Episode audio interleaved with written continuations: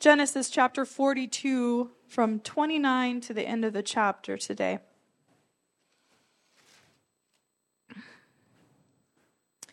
When they came to Jacob their father in the land of Canaan, they told him all that had happened to them, saying, The man, the Lord of the land, spoke roughly to us and took us to be spies of the land. But we said to him, We are honest men. We have never been spies.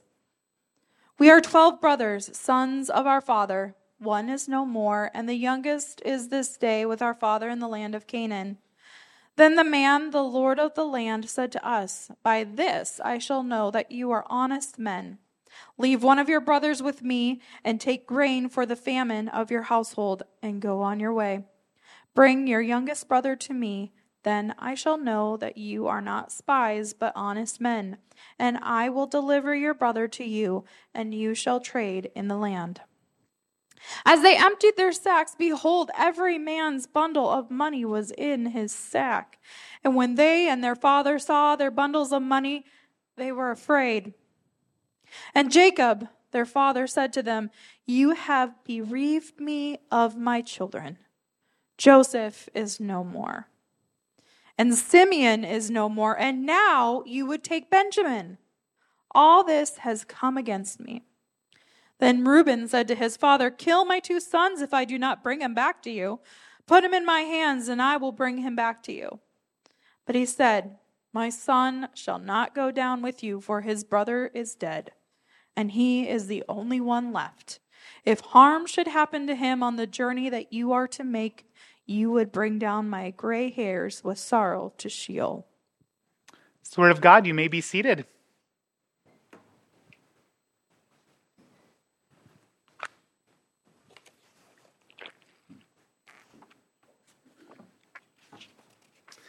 So, we're in this series on the patriarchs being the male founders of the Jewish people, starting with Abraham and Isaac, then moving to Jacob. Once we move to Jacob, the number of patriarchs greatly increases. I counted, and when you consider Joseph's two sons who also become patriarchs, there is some 14, 15 patriarchs, including Jacob, his 12 sons, and Joseph's two brothers. That's a lot of patriarchs. Joseph, of course, known for his dreams, jo- uh, Joseph, of course, known for his dreams, but he comes from a line of dreamers.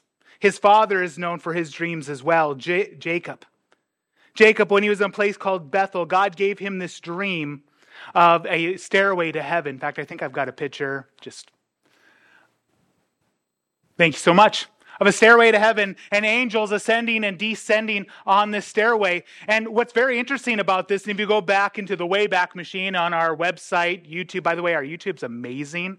We, we film in 4K. You can't tell that on the live. We film in 4K, which maybe you don't want to see me in 4K. That's cool. Uh, but if you go back in the Wayback Machine, you can find when I was preaching on um, this portion right here, because Jesus identifies himself as the stairway to heaven because in John chapter 1, verse 51, you can put that up there. John 1 51, Jesus said to, to um, Nathanael, he said to him, Truly, truly, I say to you, you will see heaven open up and the angels of God ascending and descending on the Son of Man. Jesus Christ is that ladder to heaven. He is the bridge between heaven and earth. He is how not God's loving nature can meet with God's justice. He is that ladder, and he comes from the lineage of Jacob. Jacob's response after this dream was not faith, but it was doubt. There's a lot of if in his response. Later, he wrestles with God, and God puts out his hip joint and gives him a name Israel, which means, which either means over, overcoming, um, which means God the overcomer. God does everything he says and improves himself faithful to the patriarchs time after time. And tell, he tells Jacob in that dream in Genesis chapter 28, verse 15 Behold, I am with you. I will be with you wherever you go. And Becca just read to you that same Jacob who says, when he feels like all the world is against him, he says in verse 36, and this is the linchpin of understanding the last part here in chapter 42, he says, All this has come against me. He should have remembered that God told him that he'll be there for him. I remember growing up, and my mom, when she was having a difficult day, she would say this. She said, It's not my, it hasn't been my day. It's not my day.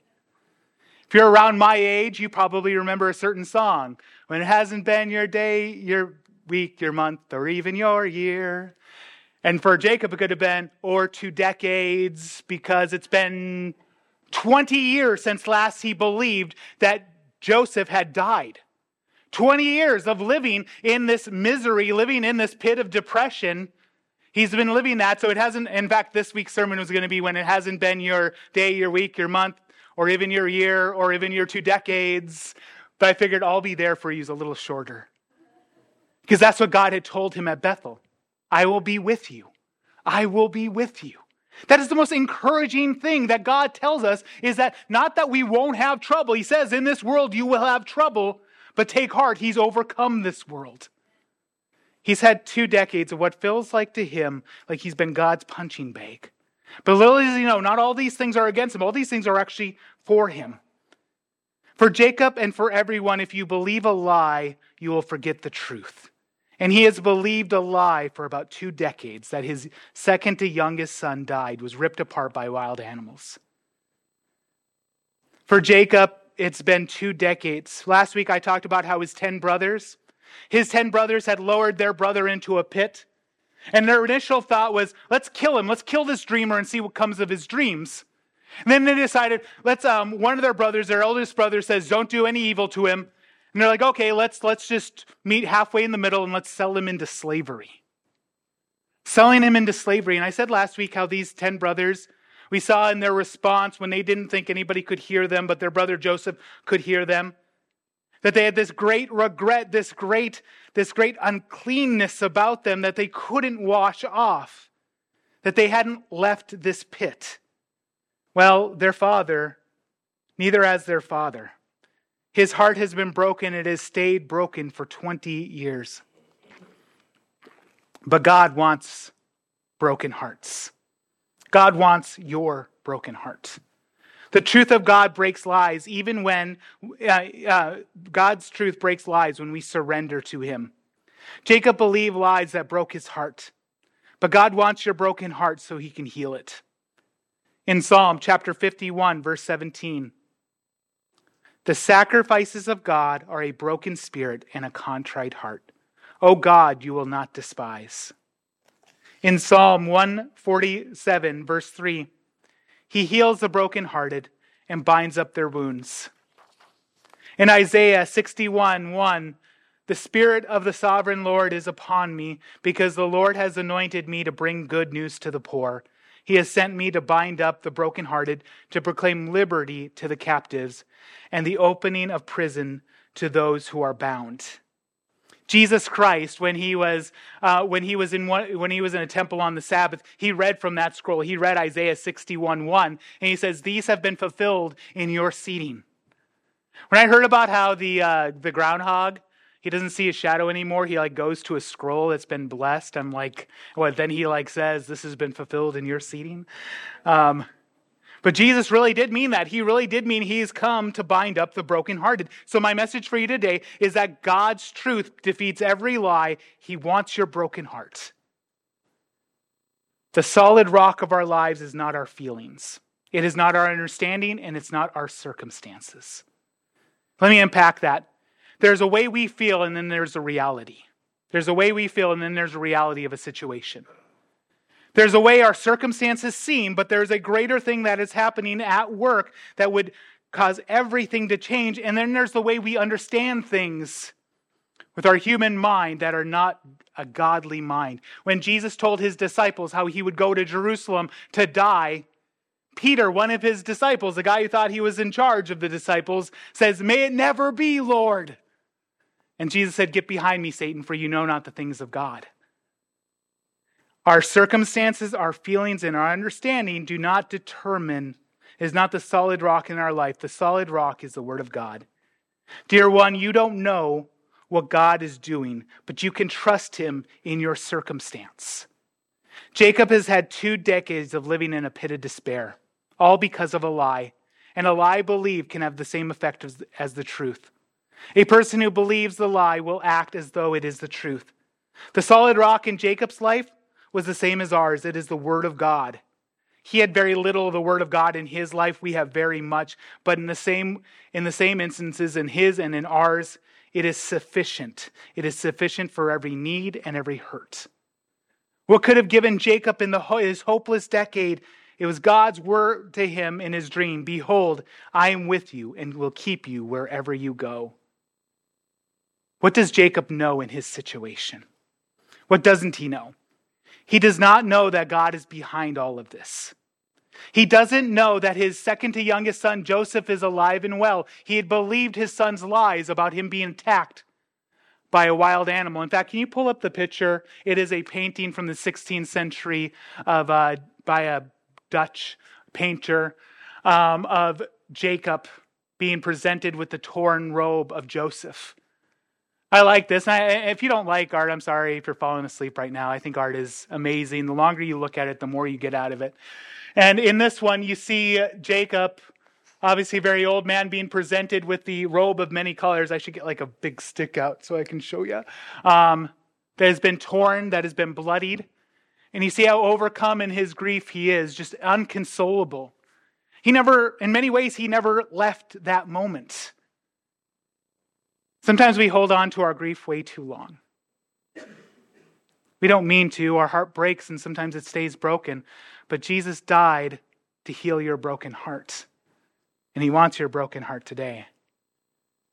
What, J- what Jacob doesn't know, he doesn't know that God is behind all this. He doesn't know that his son is alive and well in Egypt.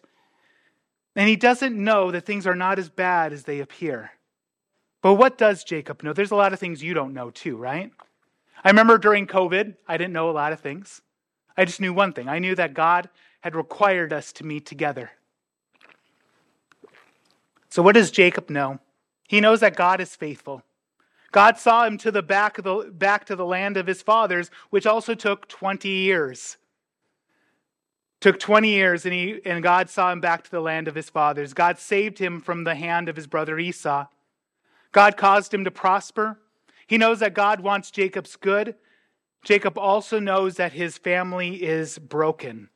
And not just in his time, not just amongst his children. Obviously, there's a major break. In fact, if some of us have sibling rivalry, I imagine none of us sold our brother or sister into slavery. Don't get any ideas. Uh, so he knows his family is immediately broken, but his family's been broken for long before that. Because you remember with Abraham, not once, but twice, said that his wife was his sister, so that instead of killing him, they would take her. Which, if they had done that, that would have destroyed the plan of God. He didn't do it just once, he did it twice. And then Isaac, we know with Isaac, Isaac actually does that once as well. He tries to resist the prophecy of the Lord that said the younger would serve the older, but God made it happen anyway. And then with Jacob, man, Jacob the heel grabber, putting on the putting on the the, the camel skin, I, yeah, camel skin, so he would seem hairy like his brother. We have this pattern in his family of deception, of pretending you're somebody that you're not. I'm going to get to something really, really dear, really, really, some pretty bad teaching that we've had in charismatic churches when it comes to family curses. Because you'll never find a ceremony to, re- to remove a family curse. This is what you will find faithfulness one link, one person who says, I will no longer pretend to be the person I'm not. I am your brother Joseph, but that's for another couple weeks. That breaks the family curse. When one link will say, I will not live according to my fathers, but to my Father who is in heaven. Jacob does know that his family is broken, but what he doesn't know is how God will, will mend it. So in verses 29 through 38, through the last part of chapter 42, we see a lot of trouble here. In your notes, I've got three things of trouble. We have a troubling trip in verses 29 through 34. Verses 35 and 36, a troubling response. In verses 37 and 38, a troubling offer. So hopefully you have your Bibles out as we go through the Word of God today. A troubling trip. We start in verse 29 and we see nine of them returning instead of 10. Not the ten, but the nine. Last chapter, the Lord of the land kept one of them. Um, so as soon as they return, Jacob knows something is up. The ten had no idea how their trip would go. Interesting enough, the Bible actually tells us that we shouldn't assume that every trip will be the way we think it goes. I, I imagine many people have testimonies of that.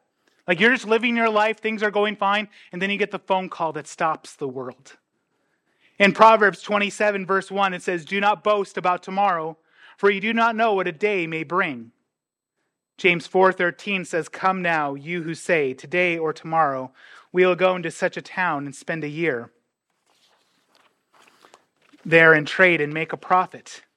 Yet you do not know what tomorrow will bring. What is your life? For you are a mist that appears for a little time and then vanishes. Instead, you ought to say, If the Lord wills, we will live and we will do this or that. So we have a very quick application as we get into the scriptures here is that because we do not know how long our life will be to take every mo- advantage of every moment. Know that your way will be dictated by God. So yes, before you move, pray. Every time you every time you go on a trip, pray. It's something that me and Becca still do when we go on any kind of trip, and probably should do it every time I get in the car because people drive pretty bad, right? You know, I, I, run quite a lot, and I run quite a lot every week, and every and I, I assume every every run is going to be the same, which is a bad assumption because not every run is the same. And this summer, broad daylight, dude almost hit me. I mean, I, I called Becca afterwards. I like I, I I kept my cool, but I let him know I was not happy about him not looking as he was trying to cross an intersection on McGregor. Come on, folks. But that could have changed my whole day. Could have changed my whole life. It could have ended my life and to know that our, our steps are dictated by God. So we have this report. It is the nine instead of the ten. Um, and it is more to Jacob's fear when he sees only nine instead of ten. And if you've ever had fear like this, where you, you assume the worst, it's like something is crawling up your throat. It's another son that's been lost. Another person in his life has gone before him. When Jacob was a younger man, he had left the place of his father and his mother because he had deceived his brother and got him awfully mad at him. So his mother tells him, Go to the land of my people and wait there until I send for you. She never sends for him because she dies in that moment. So when he comes back, the one person in his life who really truly did love him, that we have really good evidence, she's, she's died before he comes back. And it was part of her plan, but it was his deception too. His relationship with his brother, even though it seems like it's mended, it's never going to be the same as it was when they were kids. He believes his second to youngest son Joseph has died, and now he sees yet another person in his life taken from him before his time.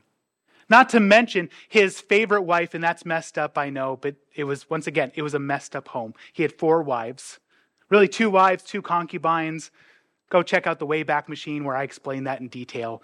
Um, but his favorite wife died, and her sons, J- uh, her sons Joseph and Benjamin, mean the world to him.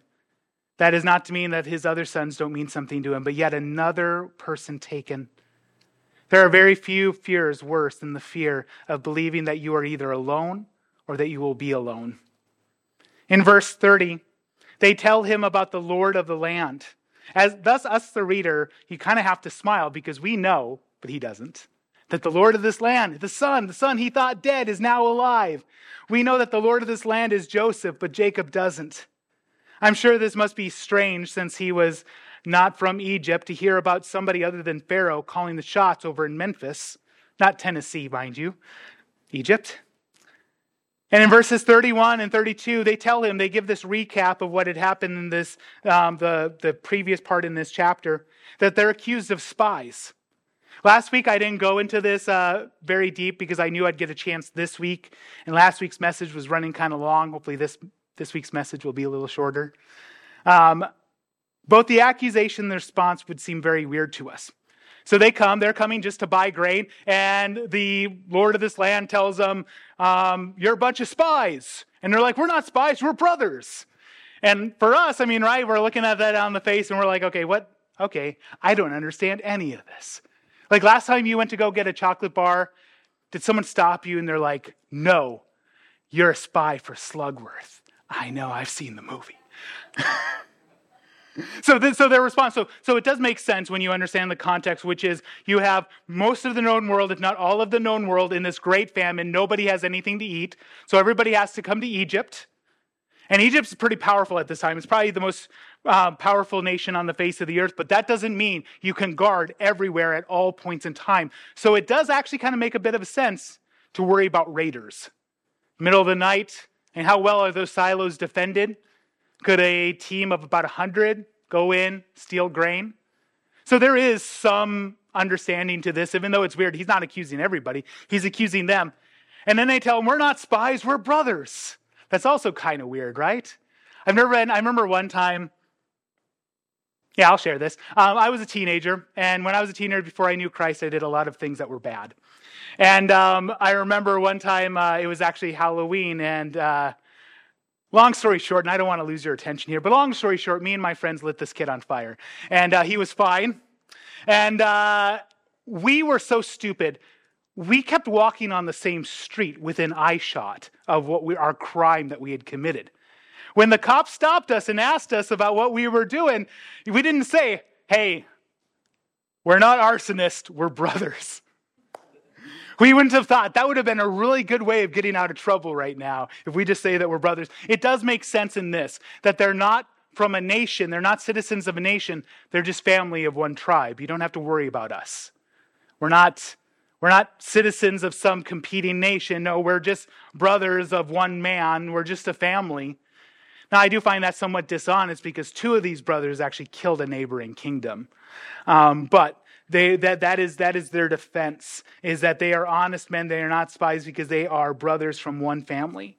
And they tell him one is no more. They repeat this to their father, what they told Zath Panath Paneah, which is Joseph's Egyptian name, which will be on a test later on. I'm just kidding. Uh, Joseph's response when he hears this is to weep.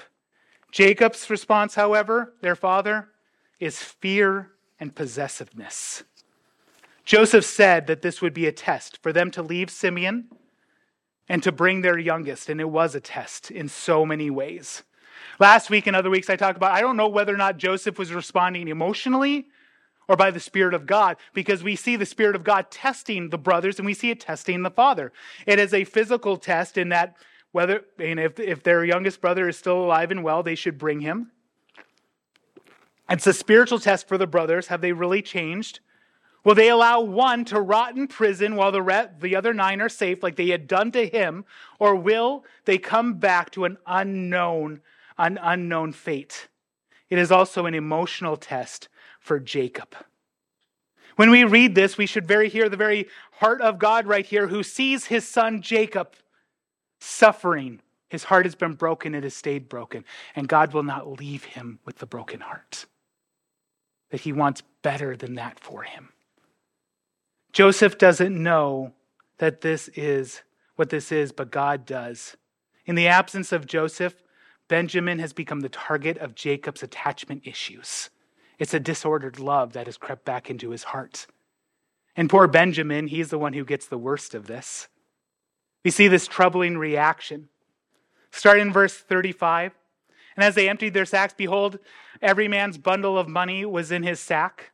We see this causes uh, great fear, and when they, when they and their father saw their bundles of money, they were afraid. The silver fills them with fear. David Guzik gives three reasons why this might be. Two of them I, I'd already thought of, one of them I hadn't, and it really makes a lot of sense with the context of Genesis. One, that they had stole the grain and took off. And think about this. They have the money on them. They're wondering, okay, what kind of accusations could we defend ourselves if they say, hey, you, you stole the money? We could say, no, no, no, there's witnesses that we gave them the money. Or they could say, oh, there isn't witnesses. And they're like, oh, how do you prove that we did not actually buy this grain if we still have the money? The second one would be that they stole the silver, they stole the money after they had given the money, they had gone back at night and took the silver. Here's the third possibility. This is why this fills them with fear, because of what others might be thinking about this, is that they sold their brother Simeon for silver. And how would they defend against this? If they go back to the Lord of the land, and he says, I paid you for your brother. What are you doing here? Are they going to call him a liar in his own kingdom? I thought that was powerful because I don't know about you, because when I've messed up, when I've sinned, even the suspicion of that sin again will cause great fear to grip me. Because I know that whether or not I got away with it or not, it is something that it is something that is has a ring of truth, but it is not the truth. Jacob's reaction is further troubling for many reasons. He tells him, You've bereaved me of my children. You've bereaved me of my children. Joseph is no more, Simeon is no more, and you would take and you would take Benjamin. His reaction is troubling because one, he has no intention of letting Benny go. I'm going to call him Benny from now on. The second is his phrasing, You have bereaved me of my children. The word your translators are translating as bereaved means to be made childless. He has believed the lie that his son Joseph is dead, and he blames them.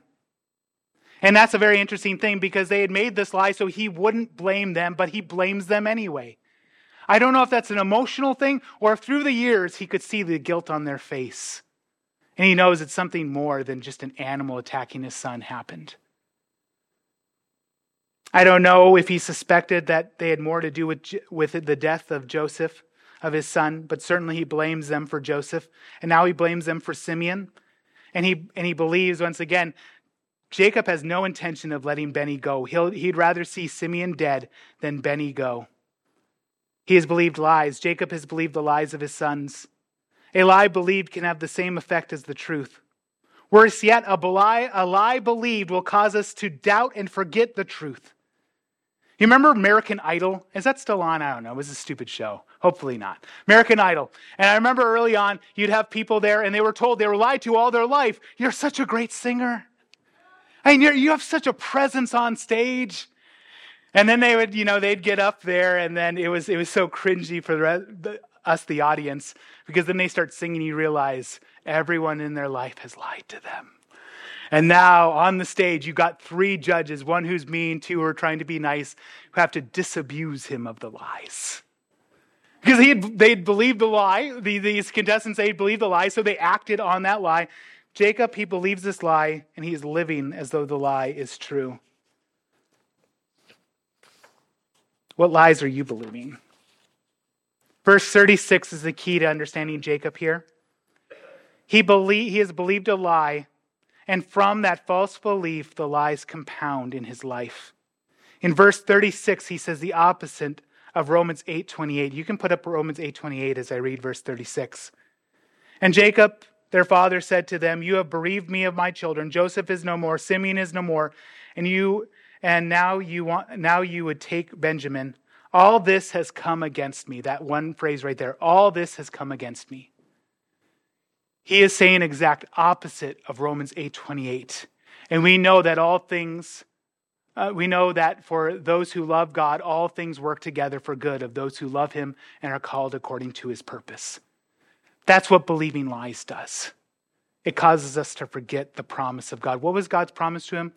I'll be there for you when the rain starts to fall. I'll be there for you when the famine starts gripping the land. He's forgotten that promise because he's believed the lie too long. Right here in, in verse 36, he says the opposite of Romans 8:28. He says the opposite of what his very son will say later on in chapter 50. All these things are not against him, all these things are actually for him. And he has forgotten what God what God said that uh, God said had told had told him that he would be with him. Thousands of years later, through the lineage of Jacob, will come a man named Jesus Christ, who's both man and God. And of him the angels will say, Emmanuel, God with us.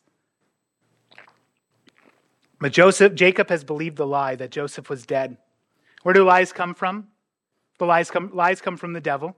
He's the father of lies, and when he speaks, he speaks his native tongue. Lies come from the world, the culture of this world, those in the world. That would be his son there who had told him this lie. So much of the way our world operates today is based on lies. In the book 1984, the society demands every person not just say 2 plus 2 equals 5, but to believe it too. That is key. If you can convince people what they know in their heart is wrong to be truth, you own them.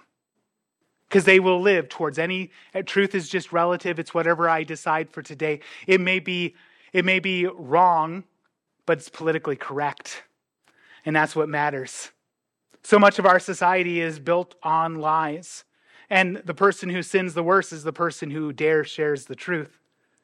Here is the worst place lies come from because these lies are believed and it is ourselves our own sinful nature lies others and the devil tells us they are like seeds, but it is in us whether it finds hospitable or good ground. Once they take root, we add on to them. We tend them, we water them, we protect them, or we can rip them out with the truth of God. We can let the light of the gospel shine in the darkness, or we can wallow around in the darkness and curse it.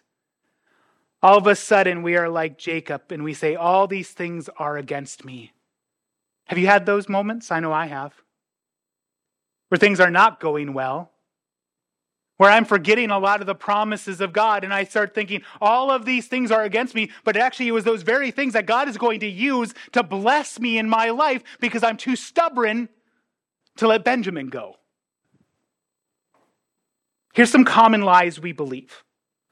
I can't I can't cover every lie you are believing today, but here are some of the common ones. I am beyond hope, or this situation is beyond hope. Who says? You say, your heart says, your eyes say. Let God be true and every man a liar. That includes this man. I will never be clean. I hear this mainly from believers. I know that God's forgiven me, but I can't forgive myself. That's another way of saying I don't believe I'm clean. I don't believe the word of God that says he's cleansed me from all unrighteousness. Here's the last one right here God has forgotten or forsaken me. No mention of his faith right here, right, Jacob? This whole diatribe, he's with his sons. He's telling them, This has happened, this has happened, all these things are against me. I know what that's like because we don't want to remember the promises of God when we're having our pity parties. We want to believe the lies. When we believe the lies, we forget about the truth that God has promised never to leave us, forsake us. Though while in this world we have trouble, take heart, he has overcome the world. Let me talk about again what Jacob doesn't know. Jacob doesn't know that God is behind this. Psalm 105 God has actually brought the famine to bring this family together. This is for, he doesn't know that this is for his healing. This is for the healing of his family. I said before, things are not as bad as they appear. They will eat, they will be safe, and his son, whom he thought was dead, is alive. Also, here's one thing, and this is one of the good things about preaching through Genesis this was actually foretold. When God cut his covenant with his, with his grandpa Abraham, God had told Abraham that they would go into Egypt for a period of time. I guarantee you, Jacob heard that story. It is their story. It's why they continue to circumcise his own sons, is because God had cut this, cut this covenant with Abraham. And he had prophesied of their, of their their entrance into Egypt and also their exodus from Egypt. It's also been foretold. Oftentimes, the blessings of God can almost seem like curses. This is all, this is all for Jacob's, for Jacob and his family for their good. But to Jacob, it all seems like a curse. And we look at the famine, it doesn't seem good, but God is the one sending it. It's not only just good for Jacob and his family, it's actually good for Egypt, it's good for Canaan. It is, a, it is at the very least they can see in the man of Zaphnath Joseph, the way the God of Abraham and Isaac and Jacob takes care of his people.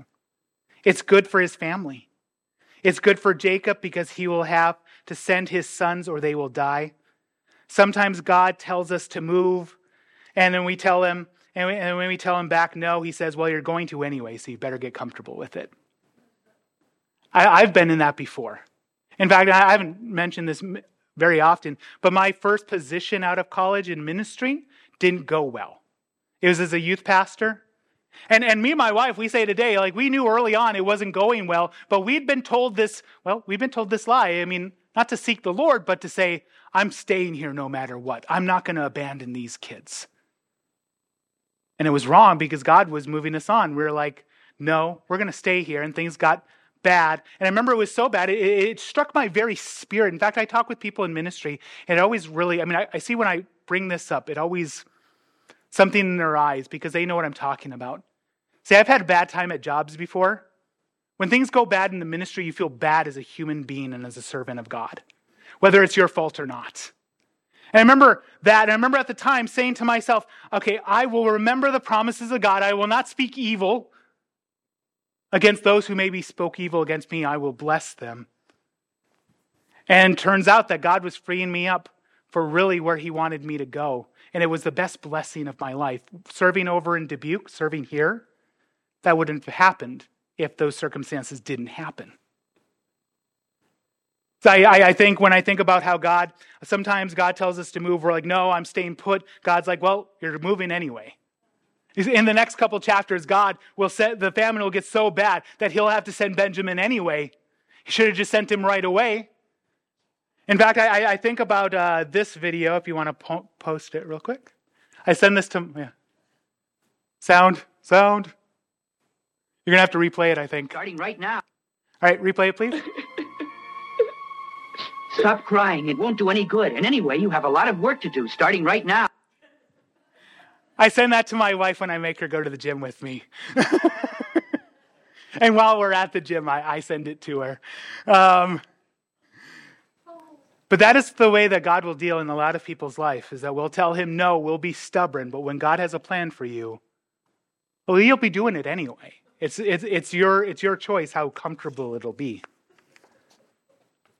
For Jacob, it has to get incredibly uncomfortable. You know the thing about it, though? We don't move when we're comfortable. We don't draw close to God when we're comfortable.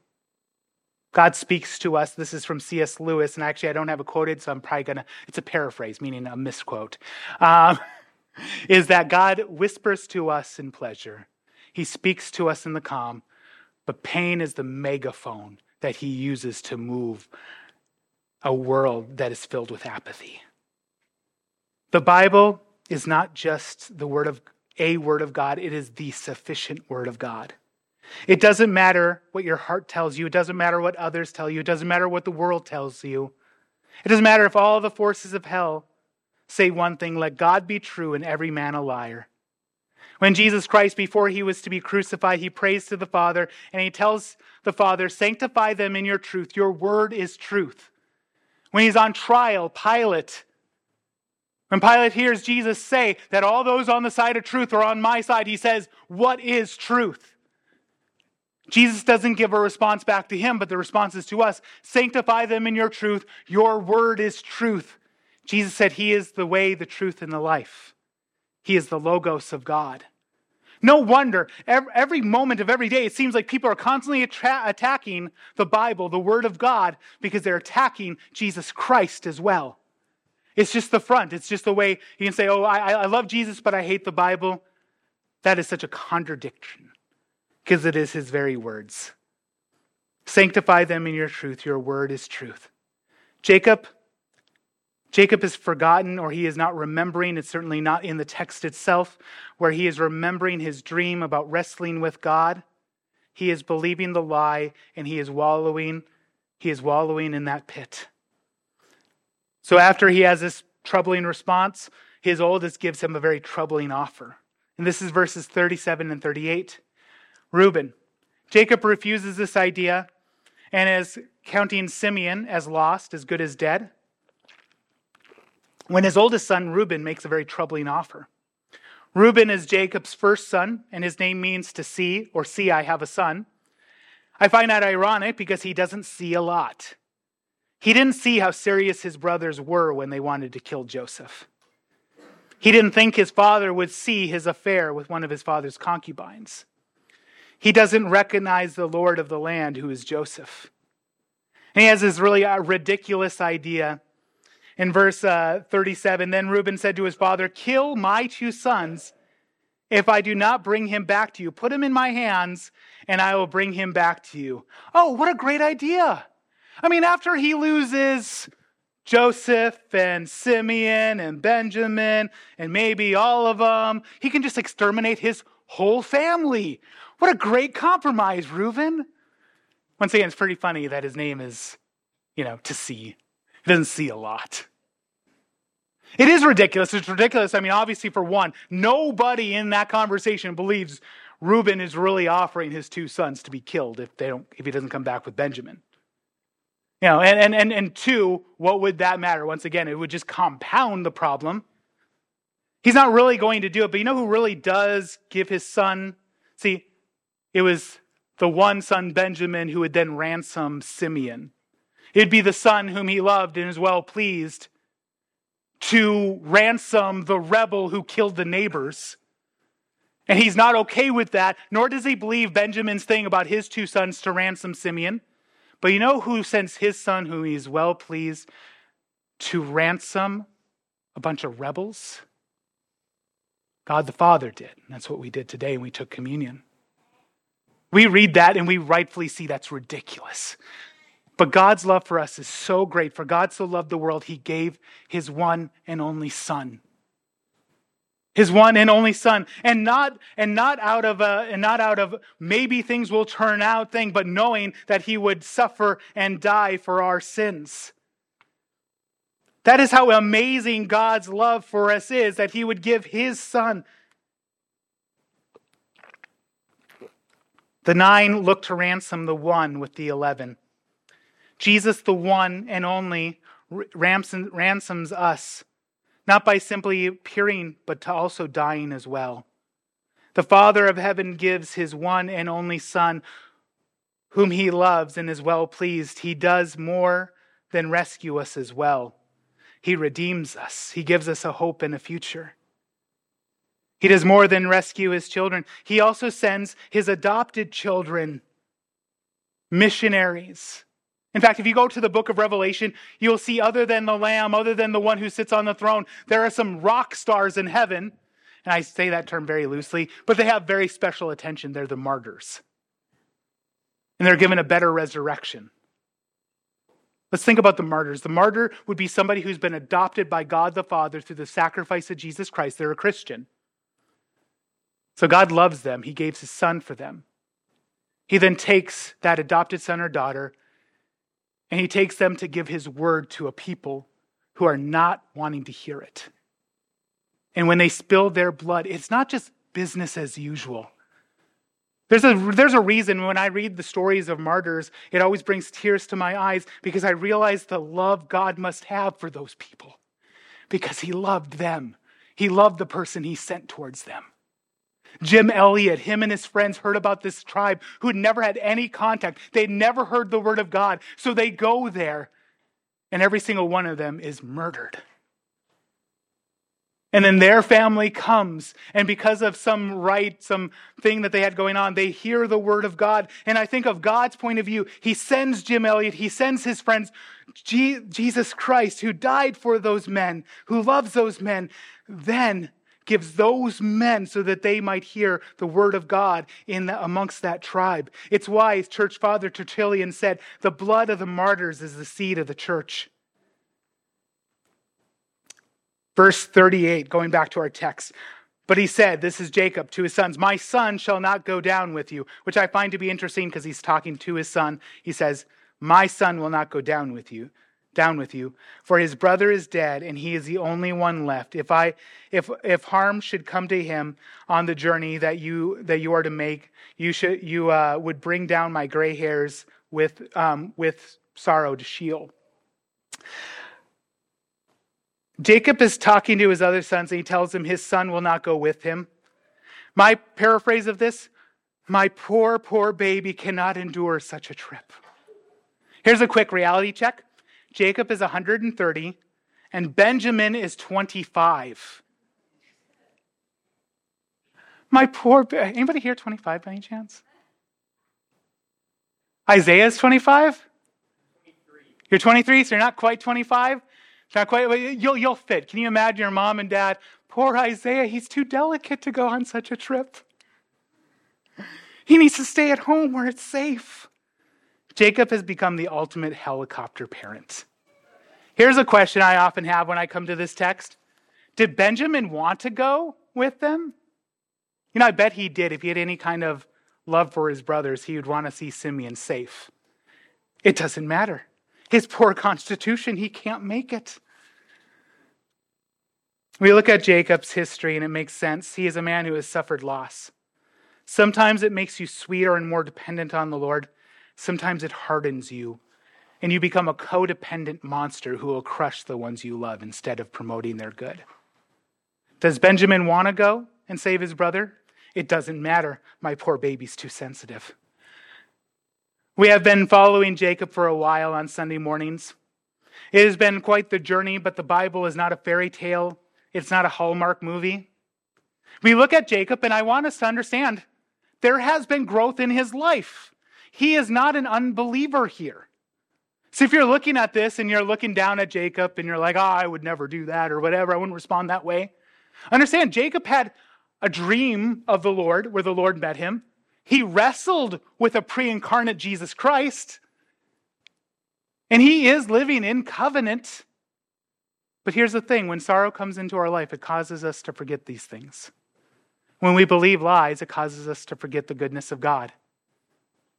And so, Jacob here, we shouldn't judge him too harshly because we've been in similar places far, far less. And we forget. What I want to encourage you with is whether you've maybe you've had a setback lately. That God is still that what God is doing is God is still working in your life. You have not lost out on all things. He isn't perfect, He is growing. He has setbacks, yes, but God is still bringing up the rocks to the surface in His life as well. I shared that that um, that illustration last week. Once again, I give credit to uh, Wayne and Martha Firstenell for this because I did not know this. That in every every spring there's rocks in the field, and I, I grew up in rural town, so don't, don't be looking at me and judging me here. I just didn't know why rocks show up every spring. And I remember my job, I, I, I got, you know, minimum wage or whatever to, to pick rocks. Worst job ever. Anyway, pick rocks. And I'm like, okay, why every year is there rocks? Do they migrate over there? Do animals take them over there?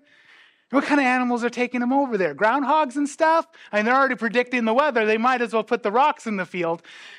And Martha had told me, you know, what happens is that the rocks have always been in the field. They just, you just couldn't see them. They're under the surface. And the winter, the hard ground, brings them up to the surface and they need to be taken out of the field.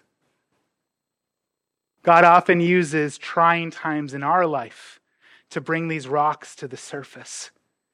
This is unresolved issues that Jacob has always had that God wants to take from him and heal him.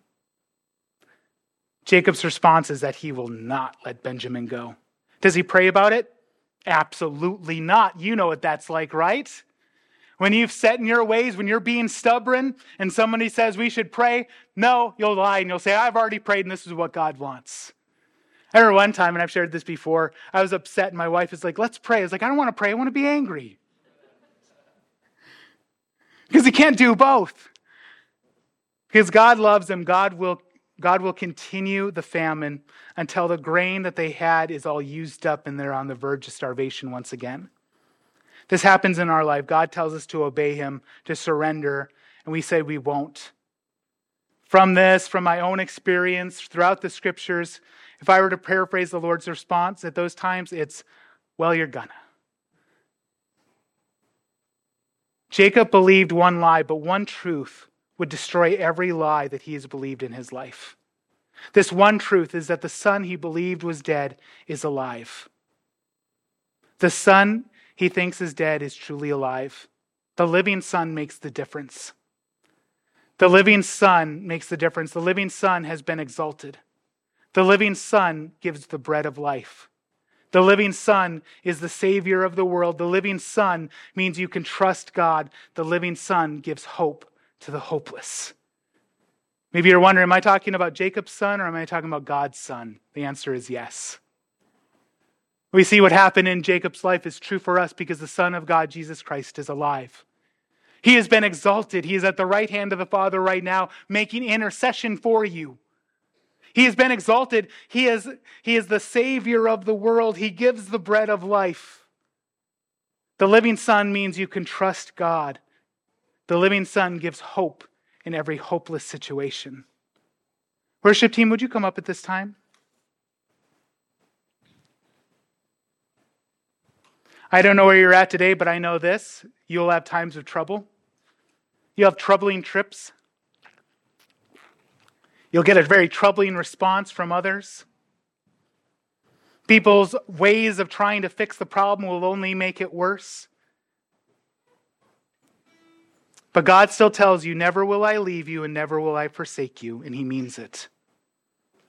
Let the truth of God destroy every lie. Trust and obey. What lies are you believing today? In our last song here, that's where I want us to go. Actually, there's probably there's probably applications from today's sermon that I don't even know about, but this is one application. We should always stop and ask God, what lies am I believing today? Let me take some of my very hard thought beliefs and take them to the Word of God and see how they stack up. Has sorrow and grief caused me to believe a lie that simply isn't true? Has maybe betrayal in my past caused me to believe lies about God, my Father, that aren't true? One thing in men's ministry that keeps getting brought up is like our relationship with our earthly father is mirrored with our relationship with God. Me personally, I've never known that because I've always had that perspective on God that He is, He is the good, good Father. But maybe you do have that. Maybe your relationship with your Father really is influencing your relationship with God, and God wants to break through that lie today so you might see Him as the good, good Father. Do you really believe that all things work together, or do you believe that all of these things are against you?